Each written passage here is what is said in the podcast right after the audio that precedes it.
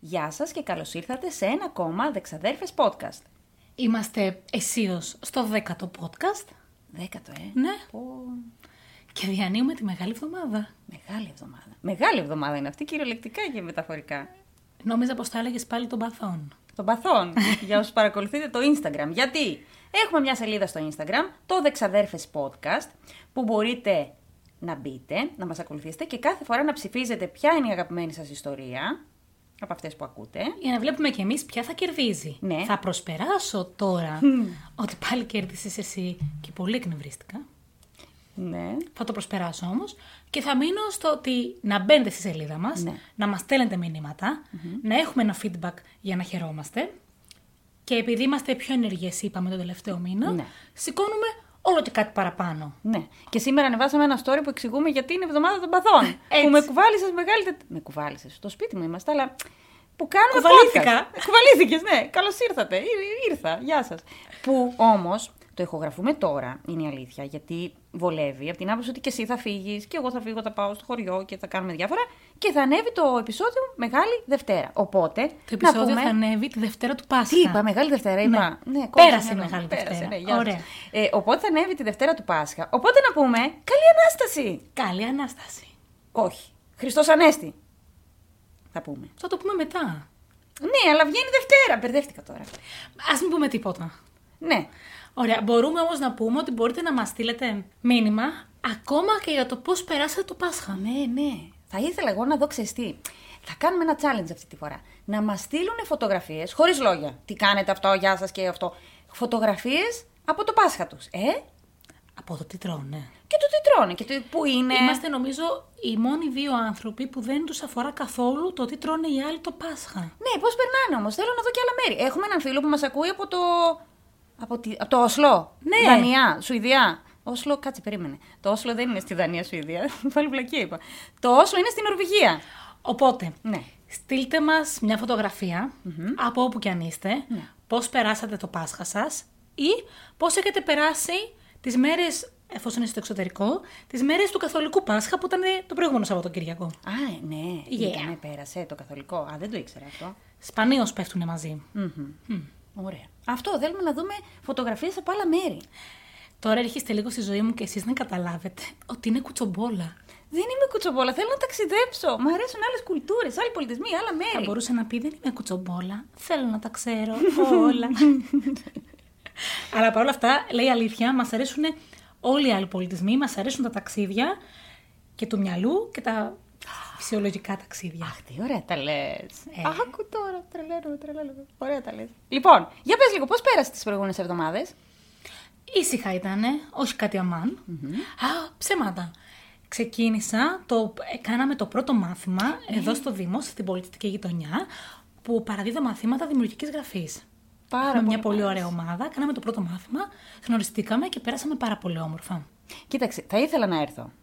Αλλά δεν έρχομαι γιατί ξέρω ότι θα τα κάνουμε. Δεν σε θέλουμε στην παρέα το μας. ξέρω, γιατί θα γελάμε, θα σου λέω τα δικά μου, θα κάνουμε τα νοήματά μας και δεν θα σε αφήνω να συγκεντρωθεί. Είναι και ο λόγος που ε, πολύ συχνά, ας πούμε, όταν πρέπει να κάνω κάτι σοβαρό, δεν θέλω δικούς μου ανθρώπους μπροστά. Γιατί λίγο αποσπάται η προσοχή μου, καταλαβαίνεις. Άραγε, λίγο. Άραγε, γιατί. Και εγώ πέρασα πάρα πολύ ήσυχα.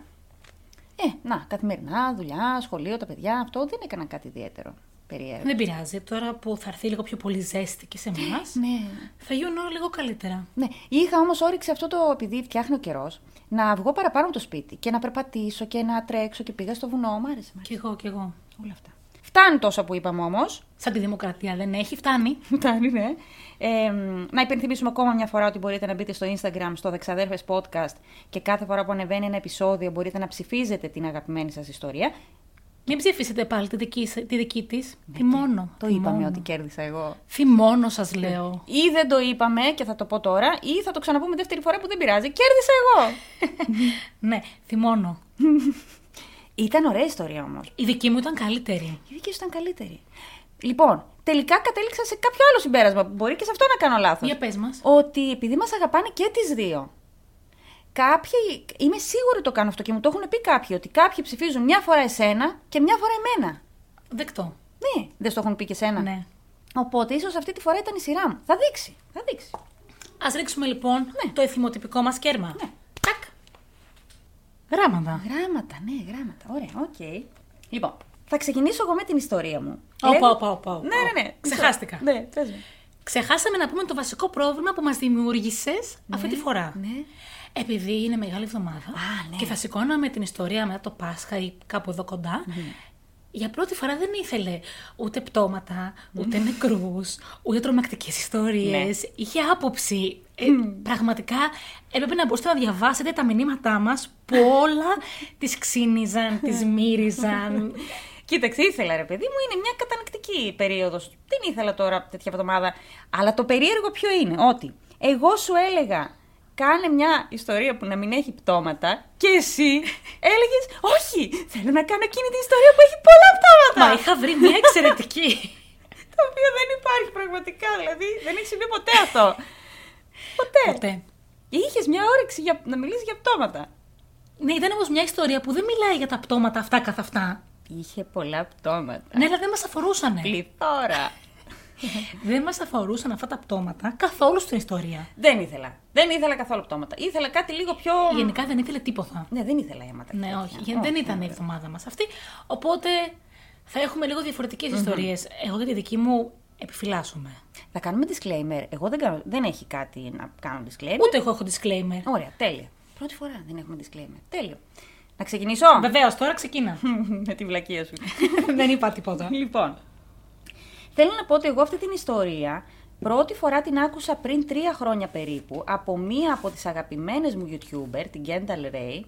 εμ, και μου είχε κάνει πάρα πολύ μεγάλη εντύπωση γιατί στο τέλος της ιστορίας δεν μπορούσα να καταλήξω τι από τα δύο πιστεύω και θα καταλάβετε ακριβώς τι εννοώ. Επειδή είχαμε μια εξέλιξη στις 3 Μαρτίου, φέτος τώρα πρόσφατα, ε, η οποία τους άφησε όλους άφωνους, λέω ας το ξανακάνω, ας το ξαναψάξω λίγο να το ξαναδώ γιατί πραγματικά θεωρώ ότι είναι μια απίστευτη ιστορία. Και ξεκινάω λέγοντας λοιπόν, εξιστορώντα τα γεγονότα.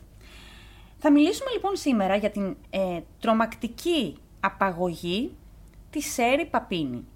Η Σέρι Παπίνη. Μη γελάς, Παπίνη τη λένε. Όχι, δεν τη λένε αυτή, να τον άντρα της λέγανε Παπίνη, τέλος πάντων πήρε το όνομά του.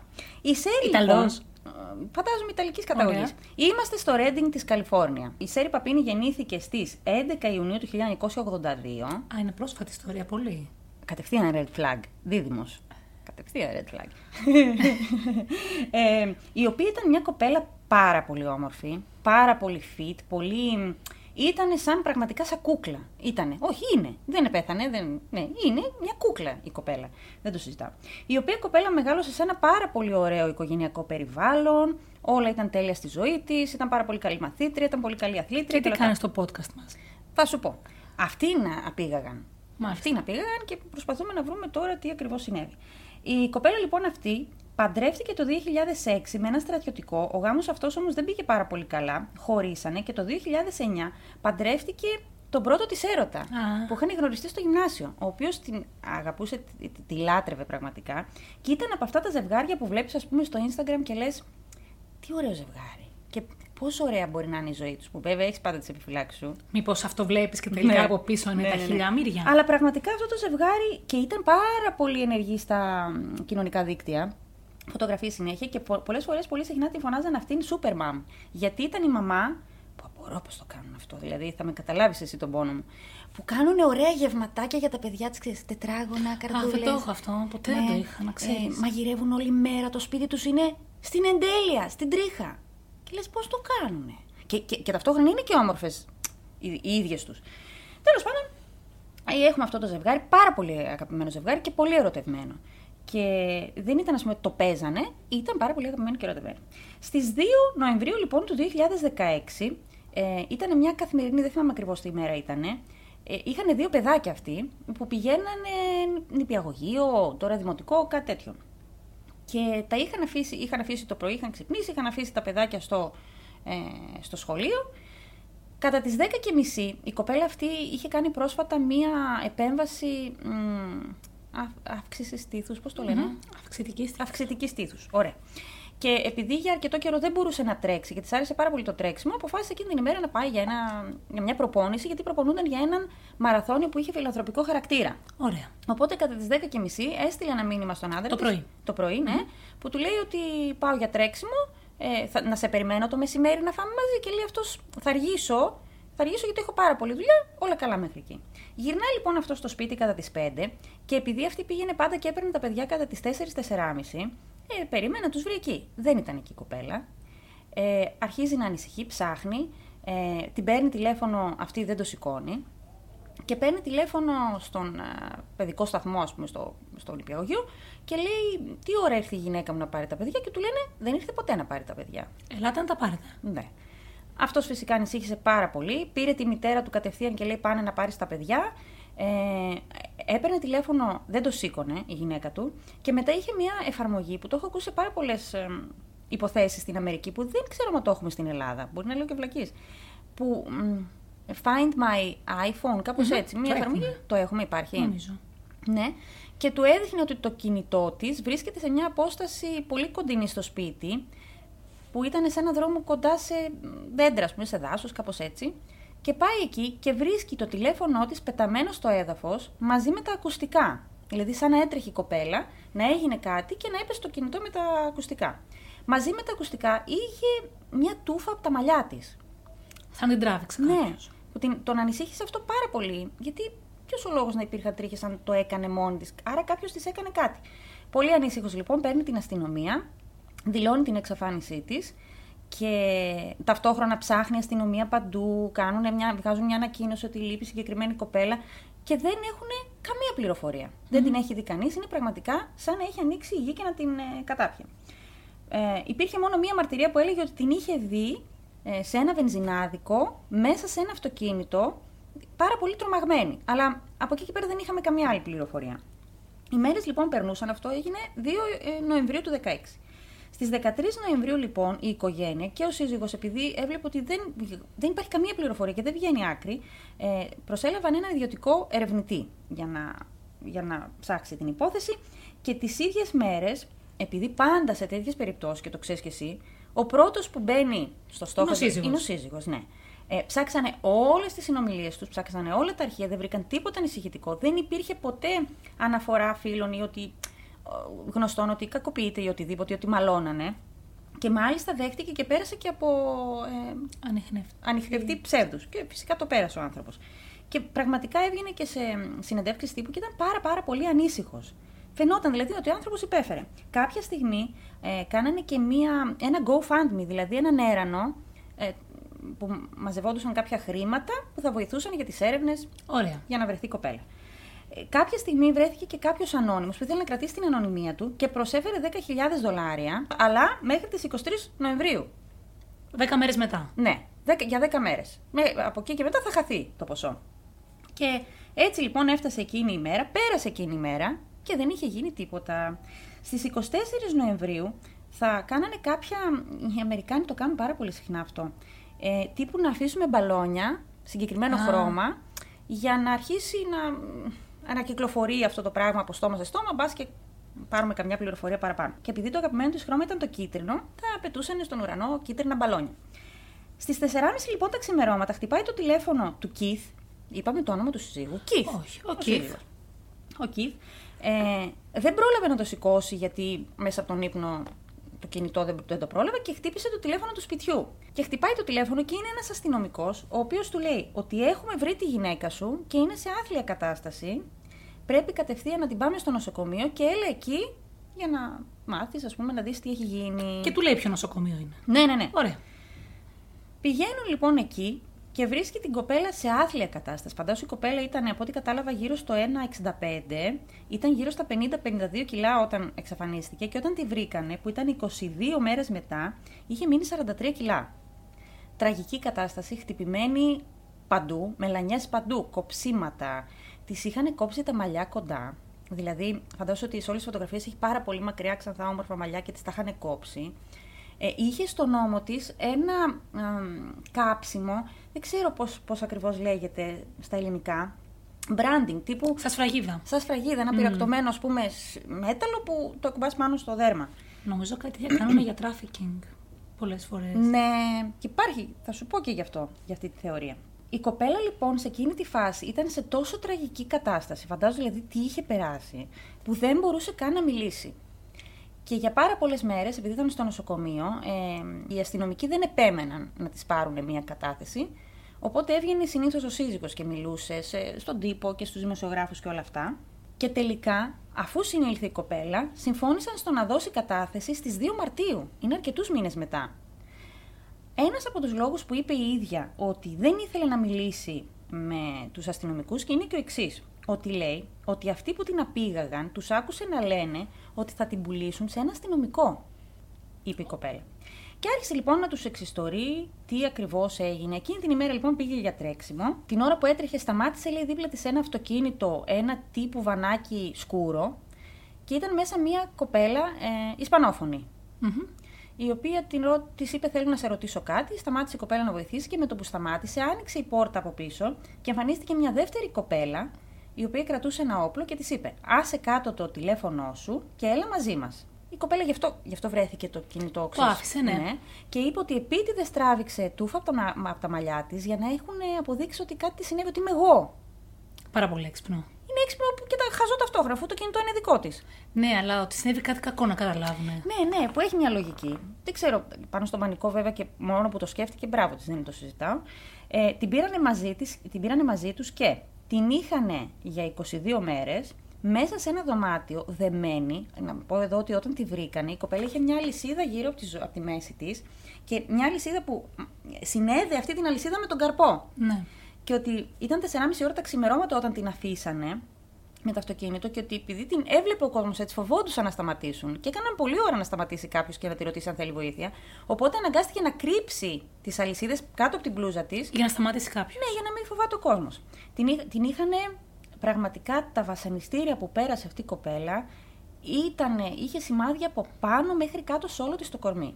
Είπε ότι δεν κακοποιήθηκε σεξουαλικά όμως, ότι την είχαν δεμένη σε ένα κρεβάτι ε, που μπορούσε να πηγαίνει νομίζω μόνο μέχρι την, ε, την, την τουλάπα του δωματίου, αλλά δεν μπορούσε να πάει μέχρι την πόρτα ή μέχρι το παράθυρο. Ότι Το Ναι. παράθυρο ήταν κλεισμένο με δύο σανίδες και ότι κάποια στιγμή κατάφερε με κάποιον τρόπο να φτάσει μέχρι εκεί, προσπάθησε να βγάλει τις σανίδες, άκουσαν το θόρυβο, οι γυναίκες αυτές μπήκανε μέσα και τότε ήταν που τις κάνανε το κάψιμο, σαν τιμωρία ας πούμε, Ναι. και τη δέσαν ακόμα πιο σφιχτά να μην μπορεί να πηγαίνει μακριά. Έδωσε απίστευτες λεπτομέρειες για το δωμάτιο, τι χρώμα είχαν τα έμπιπλα, πώς ήταν, αν έμοιαζαν, φαντάσου, έμεινε εκεί 22 Ναι. μέρες εκεί, δηλαδή ήταν λογικό να πρόσεχε τέτοια πράγματα. Και ότι κάποια στιγμή, δύο μέρες πριν ή μία μέρα πριν τη βρουν, ενώ ήταν μέσα στο δωμάτιο και άκουγε τις ομιλίες και ότι είπε ότι πολύ συχνά βάζανε ραδιόφωνο πάρα πολύ δυνατά. Για να μην ακούει τι λένε αυτοί Ναι. έξω. Ότι Μόνο κα- γυναίκες βέβαια είχε. Μόνο γυναίκες. Ότι κάποια στιγμή άκουσε έναν πυροβολισμό, μετά άκουσε κλειδιά και μετά από λίγες ώρες την βγάλανε από το δωμάτιο και την πήρανε στο αυτοκίνητο και την αφήσανε στον Οι δρόμο που ίδιες την αφήσανε. γυναίκες. Οι ίδιες γυναίκες. Μάλιστα. Είπε ότι κάθε φορά που τη μετακινούσαν ε, και πάρα πολύ συχνά κατά τη διάρκεια της ημέρας της φορούσαν μια κουκούλα τύπου για να μην βλέπει τι συμβαίνει ακριβώς. Ότι τις άκουσε να συζητάνε αυτό ότι θα την πουλήσουν σε έναν αστυνομικό. Και τώρα ξεκινάνε οι θεωρίες. Ωραία. Θα πούμε τις θεωρίες και μετά θα σου εξηγήσω τι γίνεται. Η πρώτη θεωρία λοιπόν ήταν ότι την απήγαγαν γιατί το ζευγάρι είχε σχέση με εμπόριο ναρκωτικών και το, το, κα- ότι το κάνανε τύπου σαν τιμωρία, κάπως έτσι. Σε ποιον. Που δεν έχει λογική, γιατί δεν βρήκαν αποδείξεις για τίποτα. Δηλαδή, Καμία λογική δεν είναι. καμία λογική. Όχι. Δεν μου αρέσει αυτή η θεωρία. Ναι. Το δεύτερο ήταν ότι την πήραν για sex trafficking. Αυτό μου φαίνεται πιο φυσιολογικό. Φαίνεται πιο φυσιολογικό, αλλά θα σου πω το εξής. Γιατί συνήθως το sex trafficking κοιτάνε να κρατάνε τα θύματα σε μια καλή κατάσταση εμφανισιακά. Ναι, να μην είναι πληγωμένα. Ναι. Χτυπημένα. Και συνήθως τους ναρκώνουν, δηλαδή τους δίνουν Ναι. κάποια ναρκωτικές ουσίες που τους κάνουν να χάνουν τις αισθήσεις τους. Τη συγκεκριμένη την είχαν σαπίσει στο ξύλο, δηλαδή τη είχαν κόψει τα μαλλιά, είχε μείνει 43 κιλά. Οπότε δεν έχει καμία λογική. Η άλλη θεωρία ήταν ότι εκείνη την ημέρα που άκουσε τον πυροβολισμό, μήπως ήρθε όντως αυτός που ήταν να την πάρει, την είχε αγοράσει εισαγωγικά, με κάποιον τρόπο τον σκότωσαν, ε, σκοτώθηκε, έγιναν, έγινε κάποια Δεν έδωσε τα λεφτά, κάπου χάλασε το αλυσβερίσι. αυτό, οπότε αναγκαστήκαν και την αφήσανε. Το περίεργο στην όλη υπόθεση είναι το εξής. Κανένας δεν ζήτησε ποτέ λίτρα. Και την αφήσανε χωρίς να υπάρχει κανένας Λόγος. λόγος. Αυτό από την αρχή παραξένεψε την αστυνομία και προσπαθούσαν να βρούνε τι ακριβώς συνέβη. Στις 10 Μαρτίου λοιπόν του 2020 υπήρχε μια εξέλιξη και η υπόθεση πήγαινε πάρα πολύ αργά. Καταλαβαίνετε, ήταν Μα πάρα δεν πολύ υπήρχε αργά. ούτε μία παραπάνω πληροφορία κάπου να καταλήξουμε. Ναι.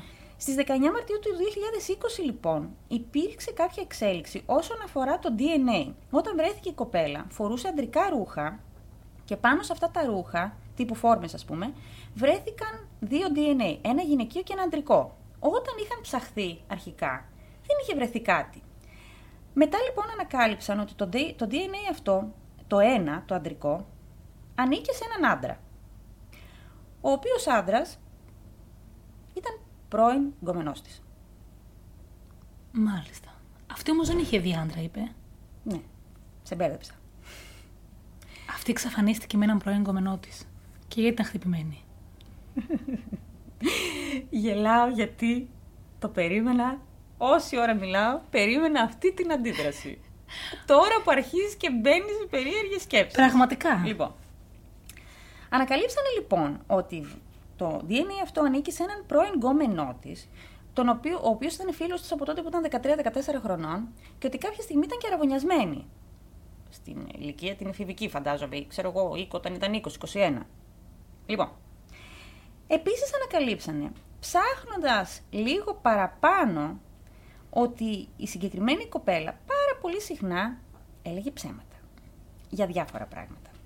Το 2003 η μαμά της είχε κάνει μια καταγγελία στην αστυνομία, την οποία δεν ξέρω την είχαν δει και δεν θέλανε να το πούνε ή δεν την είχαν δει ποτέ, που έλεγε ότι η συγκεκριμένη κοπέλα είχε προκαλέσει μόνη της στον εαυτό της κάποια τραύματα, πολύ σοβαρά, και μετά πήρε τηλέφωνο και έκανε καταγγελία ότι την χτύπησε η μητέρα της. Απίστευτο. ναι. Μάλιστα. Λοιπόν. Ο συγκεκριμένος άντρας, λοιπόν, όταν τον καλέσανε για κατάθεση τον Αύγουστο του 20, τα ξέρε όλα. Και είπε τα εξής: Ότι η συγκεκριμένη κοπέλα ήταν πρώην γκόμενά του, πρώην φίλη του τέλος πάντων, ε, ότι είχαν σχέση, ότι κάποια στιγμή αυτός βρήκε ένα κουτί στο σπίτι των γονιών του που είχε κάποια αναμνηστικά δώρα από αυτήν Μμμ. και δεν ήθελε να το πετάξει και της, ο- της το έστειλε στο σπίτι της. Ωραία. Λογικό μέχρι εκείνη τη φάση. Καθόλου, αλλά εντάξει. Εντάξει, εγώ το βρίσκω γλυκό, ρε παιδί μου. Α, το ωραίο. γλυκούλι και δεν τα στείλει πίσω τα αναμνηστικά, στα κρατούσε. Γιατί μπορεί να ήταν φωτογραφίες από όταν ήταν παιδιά, κάποια Εάν ήθελε η αντικείμενα. Ναι. κοπέλα, θα τα είχε αυτή. Για τα είχε αυτό, ήταν δικά του αναμνηστικά. Εγώ το βρήκα γλυκό. Μάλιστα, εγώ τον Ναι. βρίσκω σπούκι. Σπούκι, ναι. ε, τα έστειλε στην κοπέλα, στην Σέρι, και η Σέρι συγκινήθηκε λέει τόσο πολύ που τον πήρε τηλέφωνο και τον ευχαρίστησε. Γλυκούλα η Σέρι. Ναι. Και από εκεί και μετά ξεκίνησε μια συνομιλία που πήγαινε προς το ερωτικό. Μάλιστα. Ότι για πάρα πολύ καιρό μιλούσανε, υπήρχαν αυτά τα ερωτικά υπονοούμενα και ότι κάποια στιγμή αρχίσαν και να συναντιούνται. Γιατί αυτός έμεινε σε μια πόλη που δεν ήταν πάρα πολύ μακριά. Η Σέρι λοιπόν τον έπιασε και του είπε τα εξής: Ότι ο σύζυγός της την κακοποιεί και την βιάζει επανειλημμένα και ότι ψάχνει έναν τρόπο να ξεφύγει από όλο αυτό. Η Σέρι μυθομανής, έτσι. Η Σέρι θα το πω στο τέλος, τέλος πάντων. Λοιπόν, και ότι θέλει τη βοήθειά του για να στήσουν την απαγωγή της. Μάλιστα. Το θέμα δεν είναι αυτό που είπε αυτή. Το θέμα είναι ότι αυτός το έκανε. Το, το έκανε, μου φαίνεται πιο λογικό από ότι το σκέφτηκε η άλλη. Ότι το έκανε. Ήθελε να τη βοηθήσει. Να τη βοηθήσει τι. Γλυκουλάκι. Τον Να τη πίστεψε σώσει. ότι την κακοποιούσε ο άντρας της. Ήθελε να τη σώσει. Ίσως. Ή- Θα σου πω. Η κοπέλα αυτή τελικά αποδείχθηκε ότι ήταν πάρα πολύ χειριστική, μυθομανής, ότι τον είχε πείσει με κάποιον τρόπο να τη βοηθήσει σε όλο αυτό. Ότι. Και μετά αποδείχθηκε από τα αρχεία, τον τηλεφων- τα τηλεφωνικά αρχεία και από τις κυψέλες των τηλεφώνων ότι είχαν πάρει κάποια τηλέφωνα, δύο τηλέφωνα, τα οποία ε, στην Αμερική δεν ξέρω αν γίνεται εδώ, ε, είναι ανώνυμα. Είναι κάποια τηλέφωνα που, ας πούμε, έχουν. βάζεις μέσα χρόνο ομιλίας και είναι ανώνυμο. Δεν χρειάζεται δηλαδή να δώσεις κάποια ταυτότητα ή κάτι τέτοιο για να τα πάρεις. Είχαν στήσει την απαγωγή της. Επί 22 μέρες την κρατούσε στο σπίτι του και άκου να δεις τώρα αυτή τι έκανε. Χτυπιόταν μόνη της, έκοψε τα μαλλιά της μόνη της, τον έβαζε να τη χτυπάει για να αποδείξει ότι μετά ότι έχω αυτά τα τραύματα, ας πούμε. Η περιγραφή που είχε κάνει του δωματίου ήταν ακριβώς το δωμάτιο Πού ήτανε. ναι, το δωμάτιο που βρισκόταν. Και μετά τι ανακαλύψαν. Αυτή είχε περιγράψει ένα συγκεκριμένο τραπέζι που είχε μαρμάρινη επίστρωση, το οποίο το βρήκαν σε κάτι φωτογραφίες δικές του από το Facebook. Δηλαδή, το είχαν στήσει όλο αυτό μαζί. Και γιατί ξαναγύρισε αυτή. Το γιατί ξαναγύρισε αυτή είναι ένα ερώτημα που ακόμα με προβληματίζει. Δεν το ξέρω ακριβώς. σω ξαναγύρισε για να ζητήσει κάποια χρήματα τύπου αποζημίωση, γιατί αυτή τελικά όλα αυτά τα χρήματα που είχαν μαζευτεί για αυτήν τα φαγε. Είχε πει ψέματα για τον προηγούμενο γάμο της, ότι είχαν γυρίσει και είχαν ταξιδέψει μαζί όλο τον κόσμο και τελικά αποδείχθηκε ότι είχε φτιάξει μέχρι και ε, πλαστές φωτογραφίες από ταξίδια από όλο τον κόσμο ενώ δεν είχαν πάει πουθενά. Είχε πει στον άντρα της, τώρα πάμε στα πιο ζουμερά λίγο. Είχε πει στον πρώτο τον άντρα της ότι είχε κάποιο πρόβλημα στην καρδιά. Στον πρώτο. Στον πρώτο. Τον αστυνομικό. Ε, ήταν στρατιωτικός. στρατιωτικός. Για να τη λυπάτε και να μην φύγει. Ωραία. Ναι. Είχε πει ότι έχει καρκίνο για να τη λυπούνται και να της δίνουν προσοχή. Και μάλιστα κάποια στιγμή είχε φέρει και πλαστά χαρτιά ότι έχει καρκίνο. Δεν ξέρω αν σου- σου θυμίζει κάτι. Απόλυτα. Ναι. Εμ, ήταν πάρα πολύ ενεργή όλο αυτό τον καιρό στα social media και παρακολουθούσε τους πάντες τι κάνουν, πού είναι, τα αγόρια που την ενδιέφεραν ας πούμε, τους έκανε περίεργες σκηνές, δηλοτυπίας, τους απειλούσε, πήγαινε κάτω από το σπίτι τους και του, και του έλεγε... Πολύ ωραία. Σου θυμίζει κάτι, ω, μου θυμίζει κάτι πολύ, Πολύ Ε, συγκεκριμένο. πολύ συγκεκριμένο. Το πρόβλημα όμως είναι γιατί ήταν ας πούμε μια παθολογική ψεύτρα. Ψεύτρα.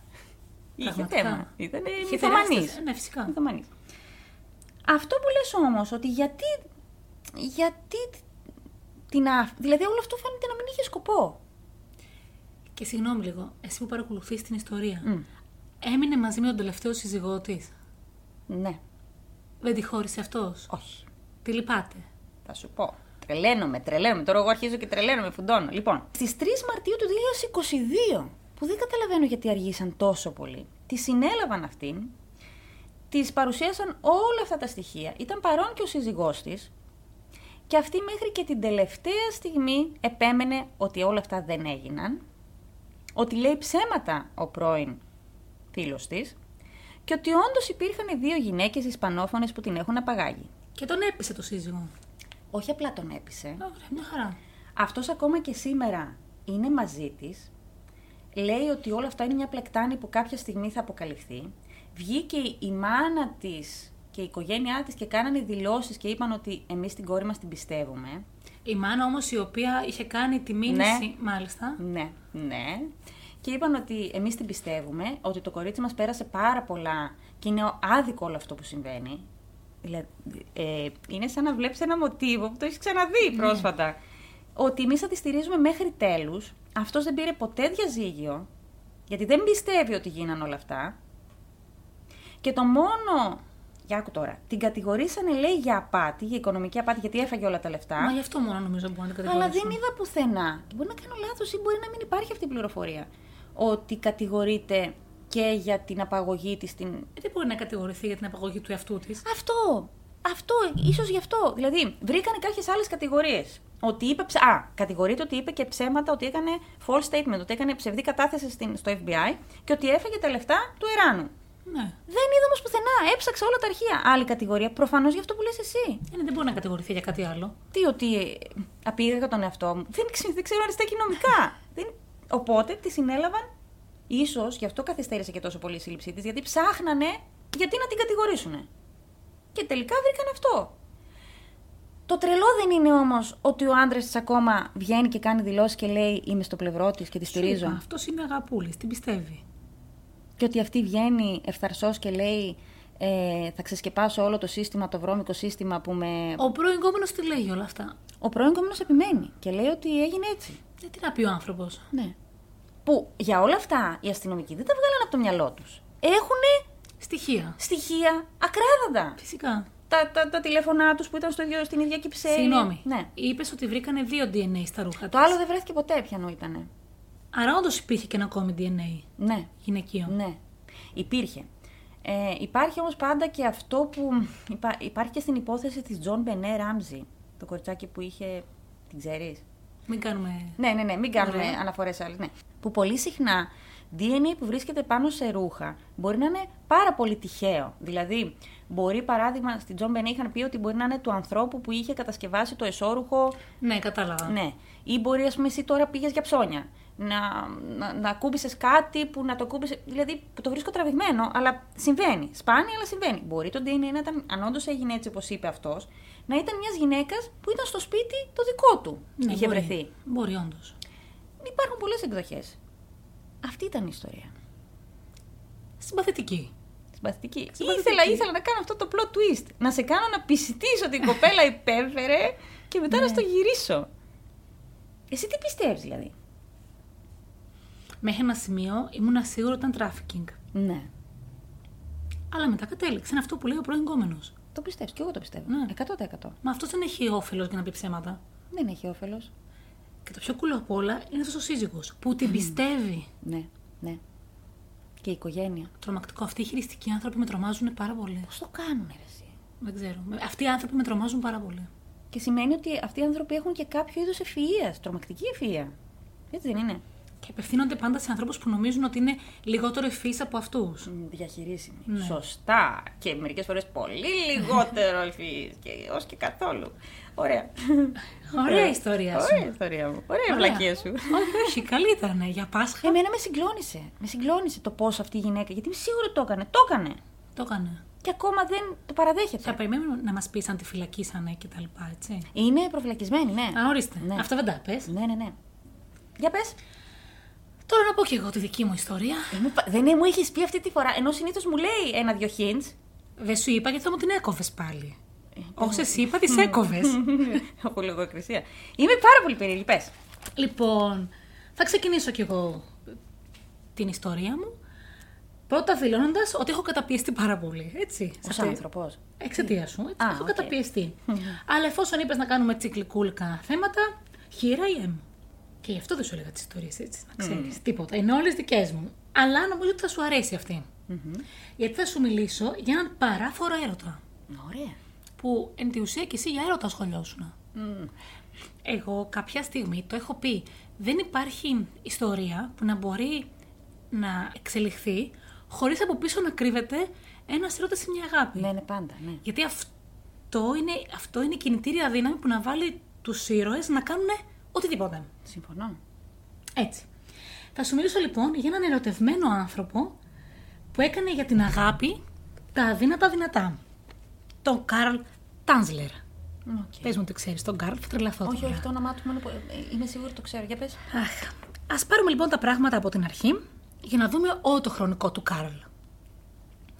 Δεν θέλω να στεναχωριέσαι, δεν θα πάω πολύ πρόσφατα, θα πάω πίσω-πίσω το 1877, Ε, Έρεση, ήμουν σίγουρη. όπου ο Κάρλ γεννήθηκε στη Δρέσδη. Και για να μην σκέφτεσαι, σε ενημερώνω πως η Δρέσδη είναι μια πόλη της Γερμανίας, Ναι. κάτω από το Βερολίνο, δίπλα ακριβώς από τα σύνορα της Βόρειας Τσεχίας. Όπως μπαίνεις ή όπως βγαίνεις. Όπως κοιτάς το χάρτη στην Τσεχία αριστερά. Ωραία, οκ. Γιατί μην ψάχναμε που είναι το Όσλο, κατάλαβε αυτό. Σπούδασε ιατρική, πολύ έξυπνος ο Καρλ, και έφυγε για την Αυστραλία. Κατά τη διάρκεια του Πρώτου Παγκοσμίου Πολέμου όμως, κατέληξε σε ένα στρατόπεδο συγκέντρωσης. Μετά από τον πόλεμο, οι πρώην κρατούμενοι απαγορεύονταν να μείνουν στη χώρα και έτσι απελάθηκε πίσω στην Ολλανδία. Οκ. Δεν ξέρω βέβαια γιατί τον απέλασα στην Ολλανδία και όχι στη Γερμανία όπου είχε γεννηθεί κιόλας, αλλά κάποιος λόγος θα υπήρχε. Ο Τάνσλερ ήταν πολύ πολύ σχηδής προσωπικότητα. Όταν είχε κατασταθεί στην Αυστραλία, άρχισε να συλλέγει εξοπλισμό και κατάλληλα σκάφη, σχεδιάζοντας να φτιάξει ένα ιστιοφόρο για να ταξιδέψει στα νησιά της Νότιας θάλασσας. Μη με ρωτήσεις ποια ήταν αυτά τα νησιά. Ήδη οι γνώσεις μου στη γεωγραφία έχουν διευρυνθεί πάρα πολύ σε αυτά τα Οκ. podcast. Έψαξα, δεν τα βρήκα. Να ξέρεις. Έτσι ο Τάσλερ αγόρασε ακίνητα, σκάφη και ένα νησί στον Ειρηνικό, ώστε να εξασφαλίσει την παραμονή του εκεί. Τώρα, πόσα λεφτά έβγαζε ο Τάνσλερ και αγόρασε και ένα νησί, δεν ξέρω. Μπορεί να ήταν μια βραχονισίδα. Να μην ήταν πολύ ακριβή. Τώρα θα μου πεις γιατί στα λέω αυτά. Στα λέω κυρίως για να εξηγήσω το χαρακτήρα του, που ήταν μεθοδικός, προσιλωμένος και συγκεντρωμένος. Έτσι λοιπόν, φτάνουμε αισίως στο 1920, Ε, πού θα πήγαινες. όπου παντρεύεται μία ανώτερη του στο νοσοκομείο, επίσης γιατρό. Περίμενε. Α, αυτός ταυτόχρονα δούλευε σε νοσοκομείο. Γιατρός είπαμε. Α, οκ. Εγώ νομίζω ότι το είχε παρατήσει στην ιατρική και ασχολιόταν μόνο με αυτό. Όχι, επί τη ευκαιρία. Οκ. Μα έπρεπε κάπως να έχει και εισόδηματα. Παντρεύεται λοιπόν μια ανώτερη του στο νοσοκομείο, την Τόρις, και αποκτούν γρήγορα δύο παιδιά. Εκ των οποίων βέβαια το δεύτερο πέθανε σε ηλικία 10 ετών από διφθερίτιδα. Ήταν πολύ συνηθισμένο εκείνη την εποχή να έχουν μικρό προσδόκιμο ζωής όλοι. Το 1926 αποφασίζει να μεταναστεύσει στι ΗΠΑ. Γενικά δεν ήθελε να μείνει στην Ευρώπη ο Κάρλ. Και όλη η οικογένεια μαζί πηγαίνει στη Φλόριντα. Στα έγγραφα που υπέβαλε εκεί, για να μπορέσει να πάρει την Αμερικάνικη υπηκότητα, αποκαλούσε τον εαυτό του Καρλ Τάνσλερ Φον Κόζελ. Okay. Μία επιλογή καθόλου τυχαία. Ο Τάνσλερ συχνά έλεγε πως μία νεκρή πρόγονός του, η κόμισα Άννα Κωνσταντία Φον Κόζελ, τον επισκεφτόταν στον ύπνο του πάρα πολύ συχνά από όταν ήταν παιδί και του έδειχνε το πρόσωπο μιας μελαχρινής κοπέλας εξωτικής ομορφιάς και καταγωγής και του έλεγε ότι αυτή είναι η πραγματική αγάπη της ζωής του. Ενώ είχε παντρευτεί άλλη, ας πούμε. Ναι, αυτή την έβλεπε την κόμισα Φον Κόζελ, την έβλεπε όταν ήταν παιδί αυτός. Αχ, το ξέρω. Την ξέρω την ιστορία. Ούτε που μας νοιάζει. Συνεχίζω Και ακάθεκτη. μην πεις ότι δεν έχει πτώματα, έχει πτώματα. Δεν έχει πτώματα. Α, οκ. Συνέχισε. Βλακεία. Συνέχισε.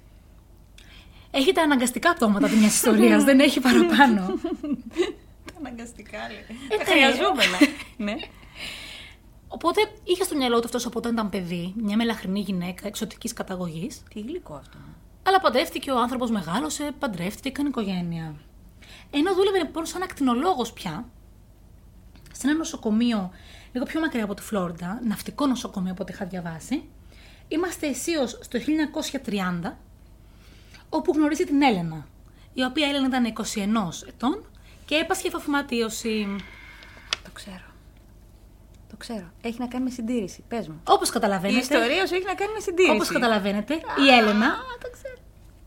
θα τη βάλω στο μιούτ, στη σίγαση. Πες μου, Δεν θέλω να πες μου, αγχώνεστε. πες μου, ναι, ναι. Όπω καταλαβαίνετε, η Έλενα ήταν η γυναίκα που έβλεπε ο Καρλ στα οράματά του από παιδί. Μη μελαχρινή, ε. Εξωτικής καταγωγής. Τέλεια.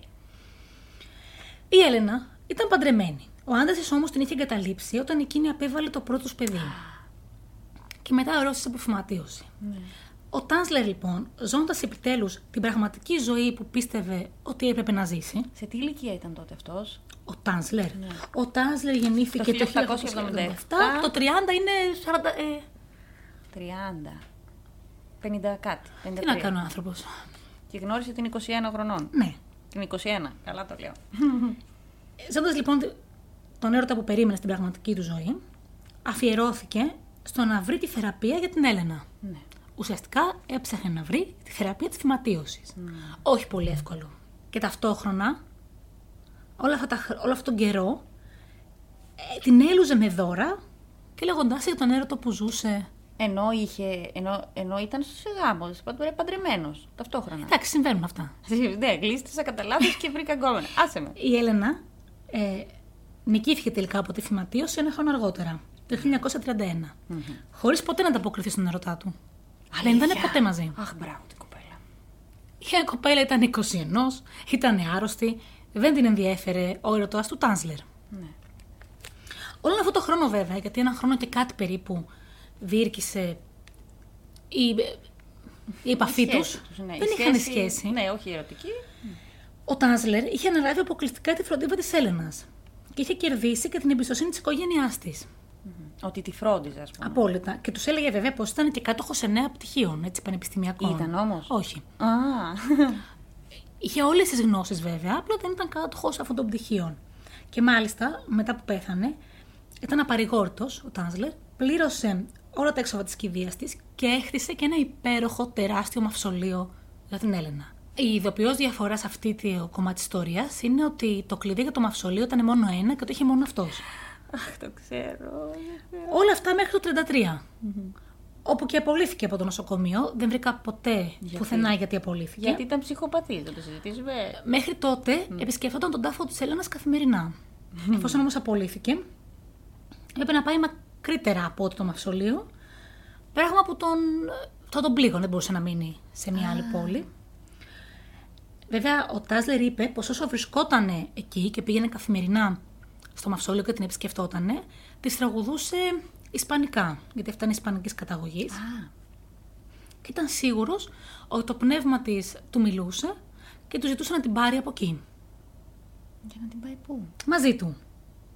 Έτσι φτάνουμε στο 1940, σχεδόν 10 χρόνια μετά το θάνατο της Έλενας. Και η οικογένειά της, αγανακτισμένη πια, βρίσκουν τον Ντάζλερ γιατί θέλουν να μπουν και αυτοί στο μαυσολείο. Α, δεν τους άφηνε να μπουν στον Όχι, τάφο όχι, του παιδιού. είχαν μόνο, είχε μόνο αυτός κλειδί. Σου λέει κάτσε απ' έξω, άμα θέλεις. Μέσα δεν θα μπείτε. Ε, δεν είναι. Εγώ έχασα το μαυσολείο, δικό μου είναι. Άκου τώρα. Προσπαθούν να τον πείσουν, δεν μπορούν. Και δεν τους αφήνει να μπουν. Η αδελφή της όμως, που τη λέγανε Νανά, μόλις είχε προσβληθεί και αυτή από Ναι, φυματίωση. Από ό,τι διάβασα, είχαν και άλλα ε, τέτοια κρούσματα στην οικογένεια, που είχαν επίσης όλοι πεθάνει από φυματίωση. Και πλησιάζει τον Τάζλερ και του λέει: Σε παρακαλώ, θέλω να ξέρω ότι η αδελφή μου είναι καλά. Ε, γιατί πονάω κι εγώ και ξέρω ποιο θα είναι το τέλος μου. Προφανώς κάτι δεν τους στεκότανε καλά. Δηλαδή. Κάτι Θέλανε ναι. να τη δούνε. Ε, διάβασα ότι υπήρχαν κάποια κουτσομπολιά για ό,τι κάνει ο Τάνσλερ, αλλά δεν μπορούσαν να το αποδείξουν. Τη λυπάται όμως, την αδελφή της, και της λέει βεβαίως, δέχομαι, έχεις δίκιο, και άλλα να δεις πόσο όμορφη είναι η αδελφή σου, ξεκουράζει το κρεβάτι. Δεν θα μπορούσε να ήταν ποτέ καλύτερα. Και πουθενά. και ενώ περιμένει να τζώσει το κλειδί για να μπουν στο μαυσολείο, ο Τάνσλερ την καλεί σπίτι του. Εκεί λοιπόν ανακαλύπτουνε πως είχε πάρει τη σωρό της Έλενας, γιατί δεν μπορούσε να πήγαινε στο μαυσόλιο καθημερινά. Ναι. Την είχε στο σπίτι του, την διο- τη διατηρούσε σε καταπληκτική κατάσταση. Καταπληκτική κατάσταση. Και κοιμόντουσαν μαζί της κάθε βράδυ. Αχ, το θυμάμαι. Στην πορεία βέβαια ανακαλύφθηκε πως έκανε και πειράματα προσπαθώντας να την επαναφέρει στη ζωή. Δέκα χρόνια. Βεβαίως. Όπως προείπα, σε εξαιρετική Ε, Ρε παιδί κατάσταση. μου, θέλω να πω, όσο εξαιρετικές ιατρικές γνώσεις και να έχεις, προφανώς πρέπει να υπάρχει και κάποιες, ας πούμε, ένα ψυγείο, ένα κάποιο... δεν έχουμε κάνει disclaimer σε αυτά τα story. Ναι, ναι. Παρ' όλα αυτά δεν υπήρχε. Οι γνώσεις τους ήταν Εξαιρετικές, απίστευτε δηλαδή, 10 χρόνια. και ε, δεν, προ- δεν μπορούσε να ε, το προδώσει τίποτα αυτό. Το μόνο που είχε κάνει εντύπωση στους γείτονες ήταν τα ψώνια του Τάνσλερ. Να ρωτήσω κάτι. Σε αυτή τη φάση ήταν παντρεμένος. Δεν ξαναφέρεται πουθενά ούτε η οικογένειά του ούτε τα παιδιά του. Οπότε μάλλον είχε χωρίσει. Ναι. Γι' αυτό και κα- μπορεί, ας πούμε, σε αυτά τα 10 χρόνια κάποια στιγμή να χώρισε, για λόγους που δεν ξέρουμε, ίσως και γι' αυτό το λόγο. Γιατί ο Είναι άνθρωπος- πολύ πιθανό. Και σε εκείνη τη φάση να την έφερε στο σπίτι του.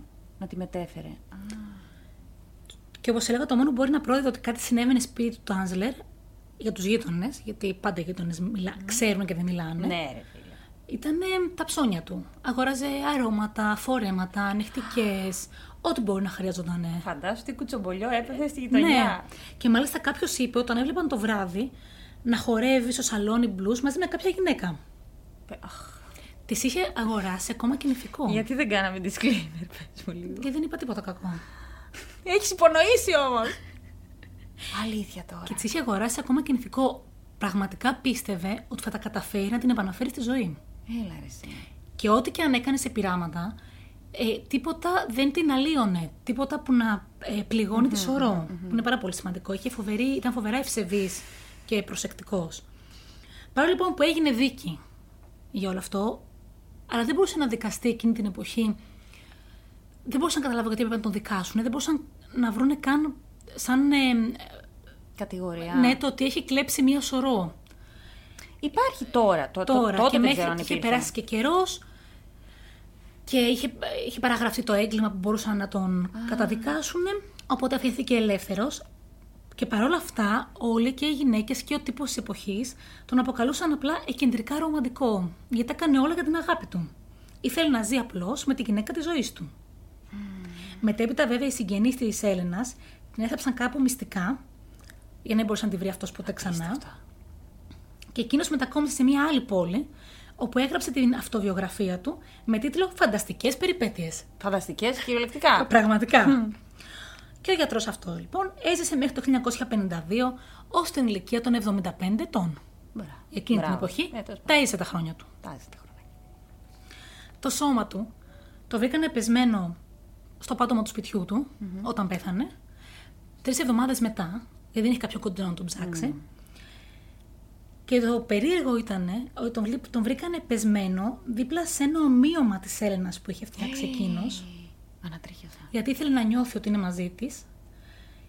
Και μέσα στο σπίτι είχε φτιάξει και ένα διαστημόπλιο που πίστευε ότι θα μεταφέρει το διαστημόπλιο εκείνον και τη σωρό της Έλενας στο διάστημα, όπου θα την ανέστενε μέσω ακτινοβολία.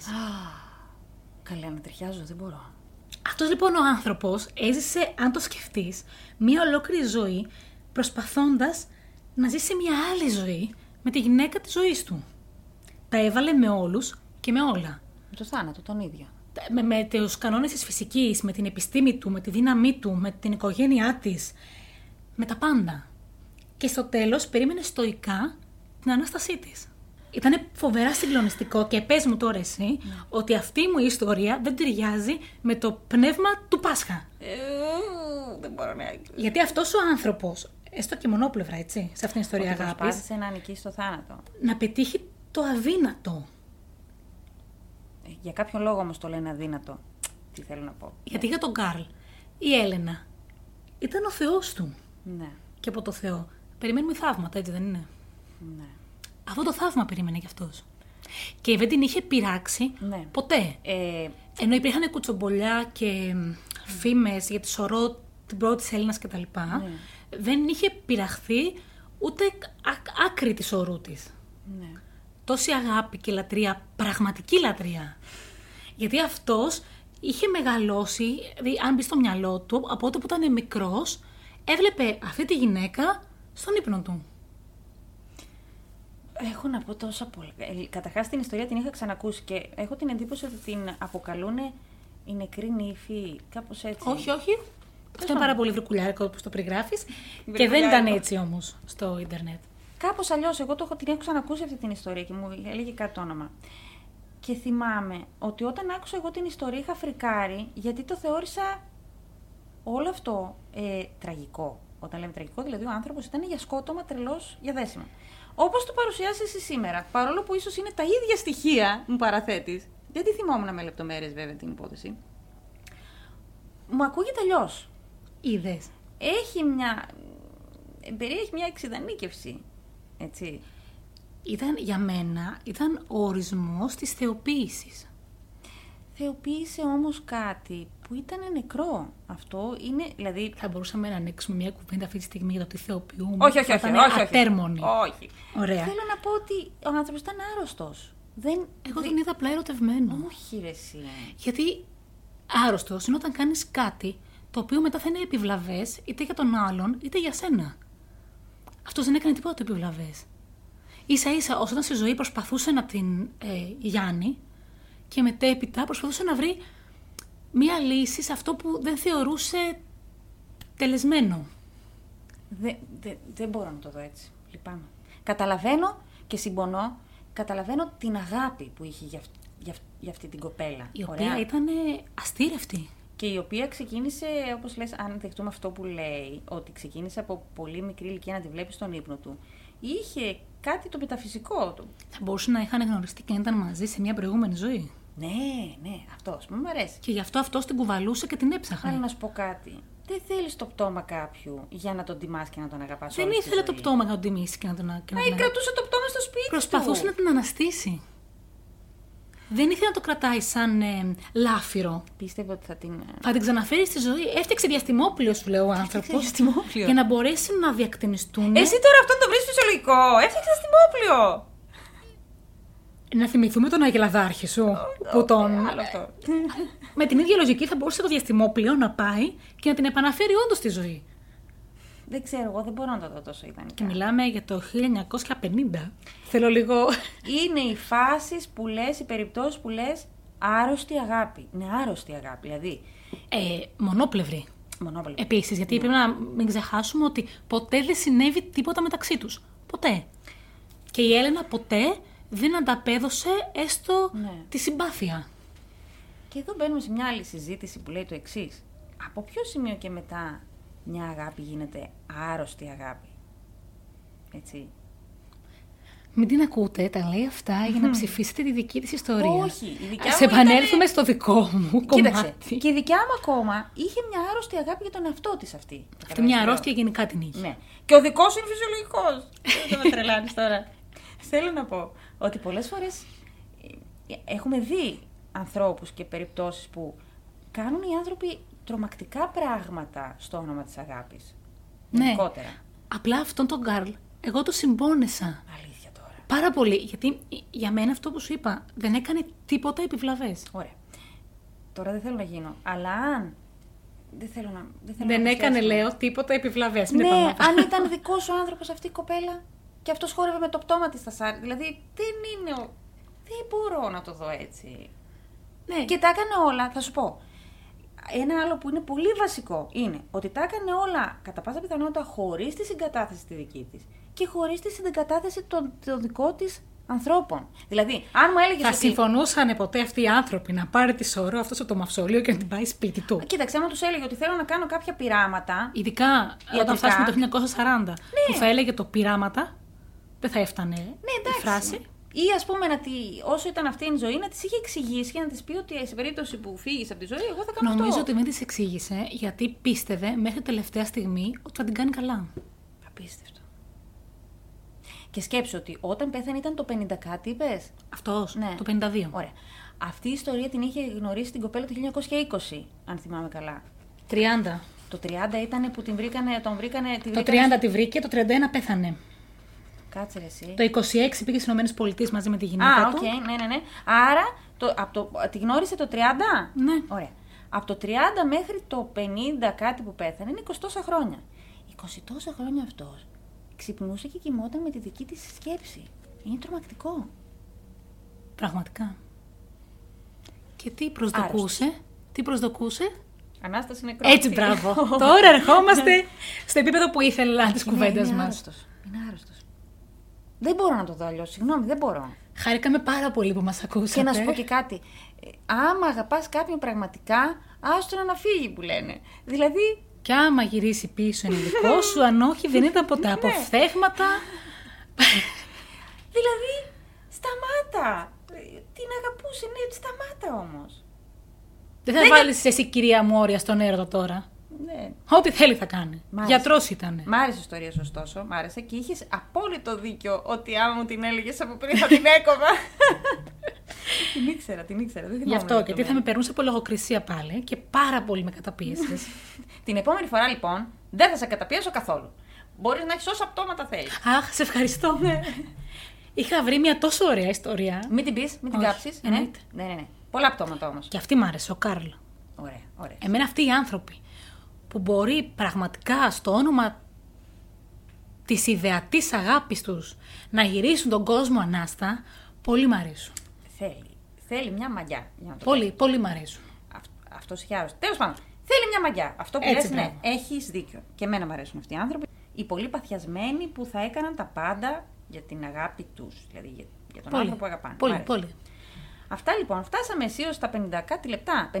Είμαστε στο όριο. Πραγματικά νομίζω ότι έχεις πάθει μια αιμονή με το χρόνο. Σαν εκείνη την κυρία που λέγε παλιά, στον επόμενο τόνο η ώρα θα είναι 9 και 42. Ναι, Το ξέρεις ότι αυτό δεν θα το ξέρουν σχεδόν κανένας από αυτούς που ακούνε το, το podcast. Ναι. Ε, Το συνειδητοποιείς, έτσι. Δεν πειράζει, παλιά λοιπόν. Παλιά λεπτά, αρχαία χρόνια. Όπω λέει ο γιος μου με τους δεινόσαυρους, Ποιο παίρναμε το 141. το 141. Ναι. Και μας έλεγε Την ώρα. την ακριβή ώρα. Καταλαβαίνω, καταλαβαίνω πώς ακούγεται αυτό σε κάποιους νεότερους. Ναι. Παίρνω και έλεγε αυτή. Στον επόμενο τόνο η ώρα θα είναι 11 και 35 και 34 δευτερόλεπτα. Ε, Έτσι. Πιπ. Έτσι νομίζω ότι έχεις πάθει και εσύ με το χρόνο. Είμαστε στα 56 λεπτά. και Θέλω 30 να είναι κάτω από δευτερόλεπτα. ώρα. Θέλω να είναι κάτω από ώρα. να Δεν κάτω- θέλω να την αγχώνουμε λοιπόν. Αυτά. Αυτά, αυτά. Αυτά είχαμε να πούμε. Τώρα λοιπόν που ακούσατε τις ιστορίες μας, θα ανεβάσουμε εμείς το podcast, θα ανεβάσουμε και τη δημοσκόπηση και μπείτε στο Δεξαδέρφες Podcast στο Instagram, στο προφίλ μας και ψηφίστε την αγαπημένη σας ιστορία. Και μην ξεχάσετε. Αυτή τη φορά και θα ψηφίσετε και περιμένουμε φωτογραφίες από το πώς περάσατε. Ναι. Γιατί αν τη στείλετε, θα την αφήσω να σας γκρινιάξει στο επόμενο podcast. Να περάσετε καλά όσοι ακόμα δεν γυρίσατε στις δουλειές σας, ε, Βεβαίως. γιατί είναι Δευτέρα του Πάσχα. Σας ευχόμαστε υγεία, αυτό, και αγάπη, με όρια την αγάπη, με όρια την αγάπη. Αυτά. Να είστε καλά. Να είστε καλοί και ήρεμοι και να πιστεύετε στα όνειρά σας. Αυτό ναι, εδώ συμφωνώ. Σας ευχαριστούμε πολύ. Μέχρι την επόμενη φορά. Γεια σας. Γεια σας!